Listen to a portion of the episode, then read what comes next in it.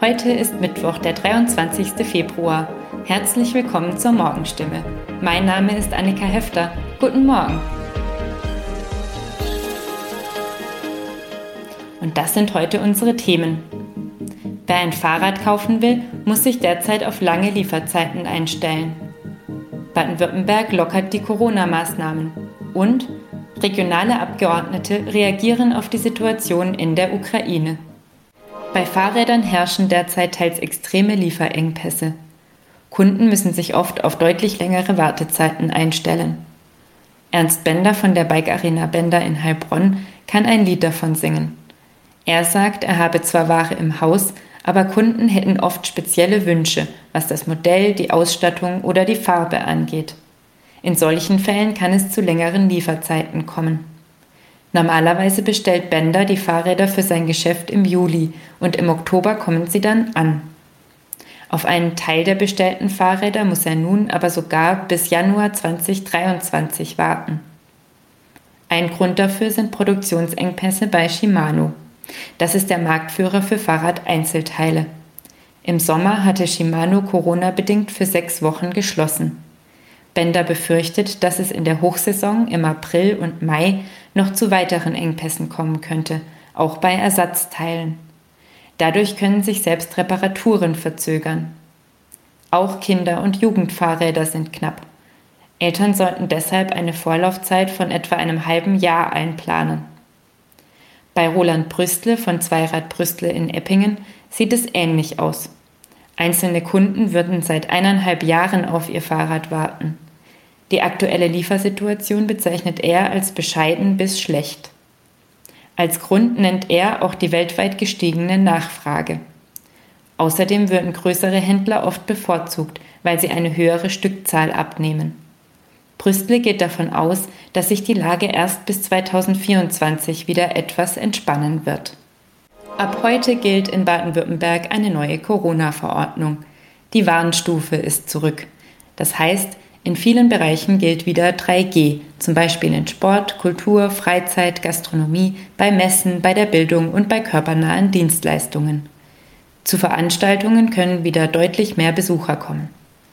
Nach Ostern könnte außerdem die Masken- und Testpflicht in Schulen wegfallen. Im Kern geht es bei der neuen Verordnung darum, dass Menschen, die weder genesen noch geimpft sind, mit einem aktuellen negativen Test wieder mehr am gesellschaftlichen Leben teilnehmen dürfen. Unter anderem ist das möglich, weil die Krankheitsverläufe bei der Omikron-Variante mild sind und das Gesundheitssystem nicht überlastet ist. Auch Clubs dürfen unter strengen Bedingungen öffnen. Wer feiern gehen möchte, muss vollständig geimpft, geboostert oder genesen sein. Dazu muss ein tagesaktueller negativer Test am Eingang vorgelegt werden. Auf der Tanzfläche darf die Maske aber abgenommen werden. Außerdem werden die Kontaktbeschränkungen für private Treffen von ungeimpften gelockert. Künftig dürfen sie sich mit einem Haushalt plus zehn weiteren Personen treffen. Geimpfte, Genesene und unter 13-Jährige zählen nicht dazu. Der russische Präsident Wladimir Putin hat Truppen in den Osten der Ukraine geschickt. Seitdem überschlagen sich die Ereignisse und Reaktionen. Die Heilbronner Stimme hat regionale Abgeordnete gefragt, wie sie das Vorgehen Russlands bewerten. Der Gundelsheimer Josip Juratovic von der SPD möchte die Tür für diplomatische Lösungen offen halten. Klar ist für ihn aber auch, dass jetzt harte Sanktionen kommen müssten. Waffenlieferungen an die Ukraine sind aus Sicht Juratovics aber keine Lösung. Auch der Hohenloher Grünen Abgeordnete Harald Ebner fordert, die Krise auf diplomatischem Wege zu lösen. Bisher habe das aber leider nicht dazu geführt, dass Putin von seinem Plan abrückt. Ebner findet die von der EU angekündigten Sanktionen richtig. Auch das Aus für Nord Stream 2 ist aus seiner Sicht nach den aktuellen Ereignissen besiegelt. Der Heilbronner CDU-Abgeordnete Alexander Trom befürchtet, dass eine diplomatische Lösung derzeit nicht erreichbar ist. Deshalb brauche es spürbare Sanktionen. Für den Heilbronner FDP-Außenpolitiker Michael Link kommt die jüngste Eskalation nicht überraschend. Das russische Regime habe den Westen durch permanente Nadelstiche über Jahre hinweg gespalten und eine geeinte Front verhindert, sagt er.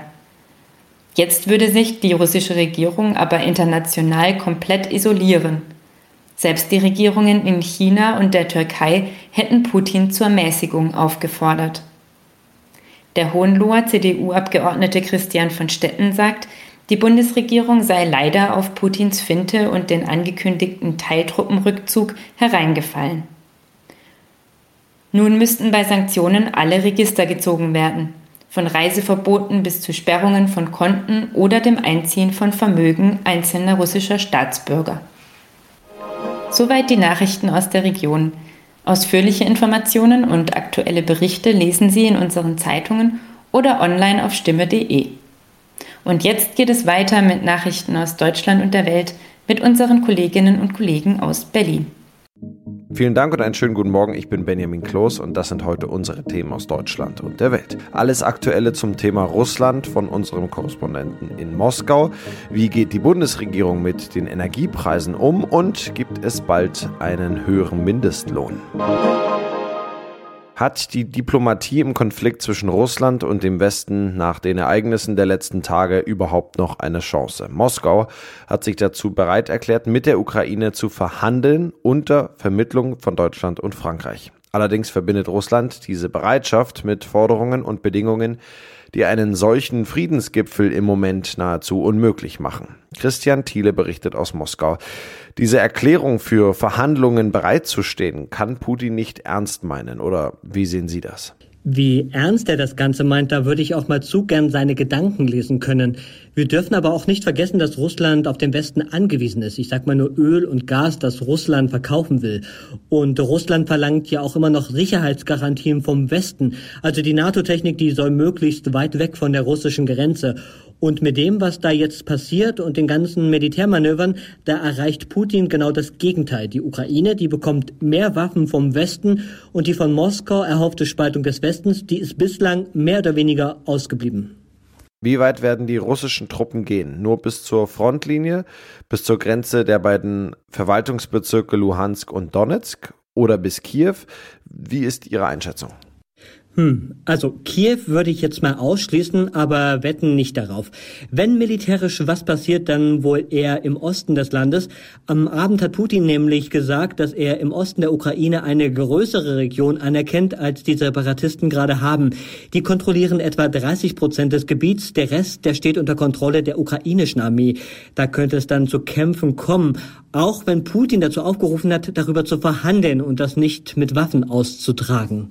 Hat Putin durch seine spektakuläre Ansprache am Montag seine Bevölkerung erreicht? Steht also die Mehrheit der Russen hinter Putins Vorgehen oder sieht das die Bevölkerung kritisch?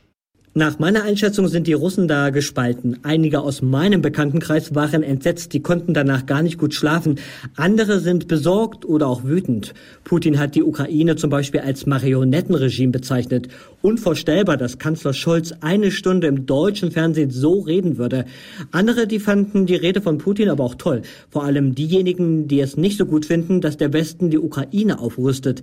Die Separatistengebiete, die fühlen sich ohnehin Russland viel näher, die sprechen auch Russisch.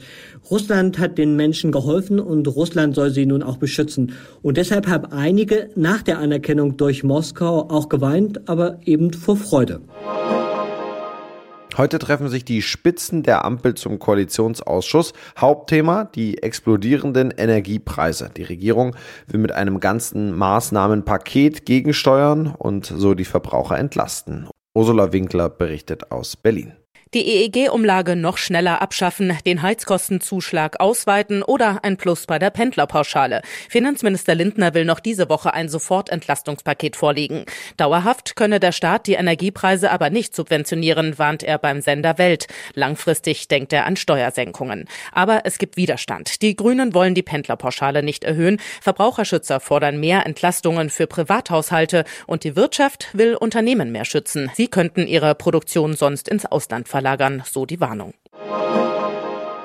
Die Bundesregierung will heute die Erhöhung des Mindestlohns auf 12 Euro pro Stunde auf den Weg bringen. Ab Oktober soll der höhere Mindestlohn dann gelten. Die Pläne sind umstritten, weil normalerweise eine Kommission über die Anpassung des Mindestlohns entscheidet und nicht die Regierung. Clemens Kurt berichtet aus Berlin. Über sechs Millionen Beschäftigte, darunter vornehmlich Frauen, dürfen sich freuen. 12 Euro Mindestlohn, das ist im Vergleich zu heute eine Lohnsteigerung von 22 Prozent und damit der im Wahlkampf von der SPD versprochene kräftige Schluck aus der Pulle. Der Deutsche Gewerkschaftsbund jubelt, spricht von einem wichtigen Effekt für die deutsche Konjunktur.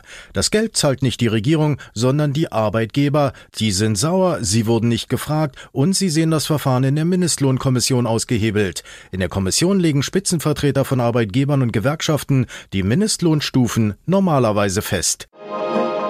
In unserem Tipp des Tages geht es heute um eine Warnung an alle, die mit Auto und Motorrad unterwegs sind. Denn in manchen Regionen Deutschlands sind bereits Frösche, Kröten und Co. in Wanderstimmung. Ronny Thorer berichtet. Die Kröten sind dieses Jahr eher früh unterwegs, oder? Ja, weil das Wetter zuletzt war zwar stürmisch und regnerisch, aber in den meisten Regionen doch auch schon recht mild. Und das lockt Kröten, Frösche und Co. aus ihren Winterverstecken. Wir Menschen lechzen ja auch nach den ersten milden Tagen, um endlich wieder mehr draußen zu sein. Gerade in der Nähe von Gewässern natürlich, Teichen, Flüssen, Bächen und besonders in der Dämmerung sind Kröten und Co. unterwegs und oft auch Helfer und Helferinnen, die die einsammeln wollen. Heißt für Autofahrer oder Motorradfahrer Fuß vom Gas, aber auch nicht voll auf die Bremse. Genau, am besten ist natürlich, wenn da ein Hinweisschild steht, das vor Krötenwanderung warnt. Das braucht man dann einfach nur nicht so ignorieren. Also wirklich Tempo reduzieren und wenn die Tiere vor einem auftauchen, dann Tempo deutlich runter möglichst, aber auch checken erstmal, ob hinter einem jemand ziemlich dicht auffährt oder ob der Gegenverkehr gerade naht. Oberstes Gebot ist immer nur so stark bremsen oder ausweichen, wenn man das kontrolliert hinkriegen kann. Sonst besteht da zum Teil Lebensgefahr. Und im Zweifel muss dann doch leider lieber die Kröte dran glauben. Ja, aber leider die bessere Lösung, als in den Gegenverkehr zu rutschen. Ja, eindeutig, genau. Ganz interessant, Umweltschützer warnen auch, dass die Tiere schon in Gefahr sind, wenn man einfach schnell an ihnen vorbeifährt. Ja, weil selbst wenn sie Glück haben und man sie nicht erwischt, kann der Luftdruck wohl die inneren Organe von Fröschen, Kröten oder Molchen beschädigen, was sie auch töten kann. Der Nabu zum Beispiel bittet da deshalb nicht schneller als 30 dort zu fahren, wo Kröten und Co. auf der Straße zu sehen sind oder wo man stark mit ihnen rechnen kann. Zum Beispiel, weil eben ein Schild darauf hinweist. Und das noch ein ganz besonderer Fund, den gibt es jetzt neu in Schottland zu bestaunen. Im National Museum in Edinburgh kann man das Fossil eines Flugsauriers sehen. Dieser Jahrhundertfund ist ein Pterosaurier, der vor rund 170 Millionen Jahren lebte und das bislang größte gefundene Flugsaurierfossil aller Zeiten ist. Das war's von mir. Ich bin Benjamin Kloß und wünsche Ihnen noch einen schönen Tag. Bis morgen.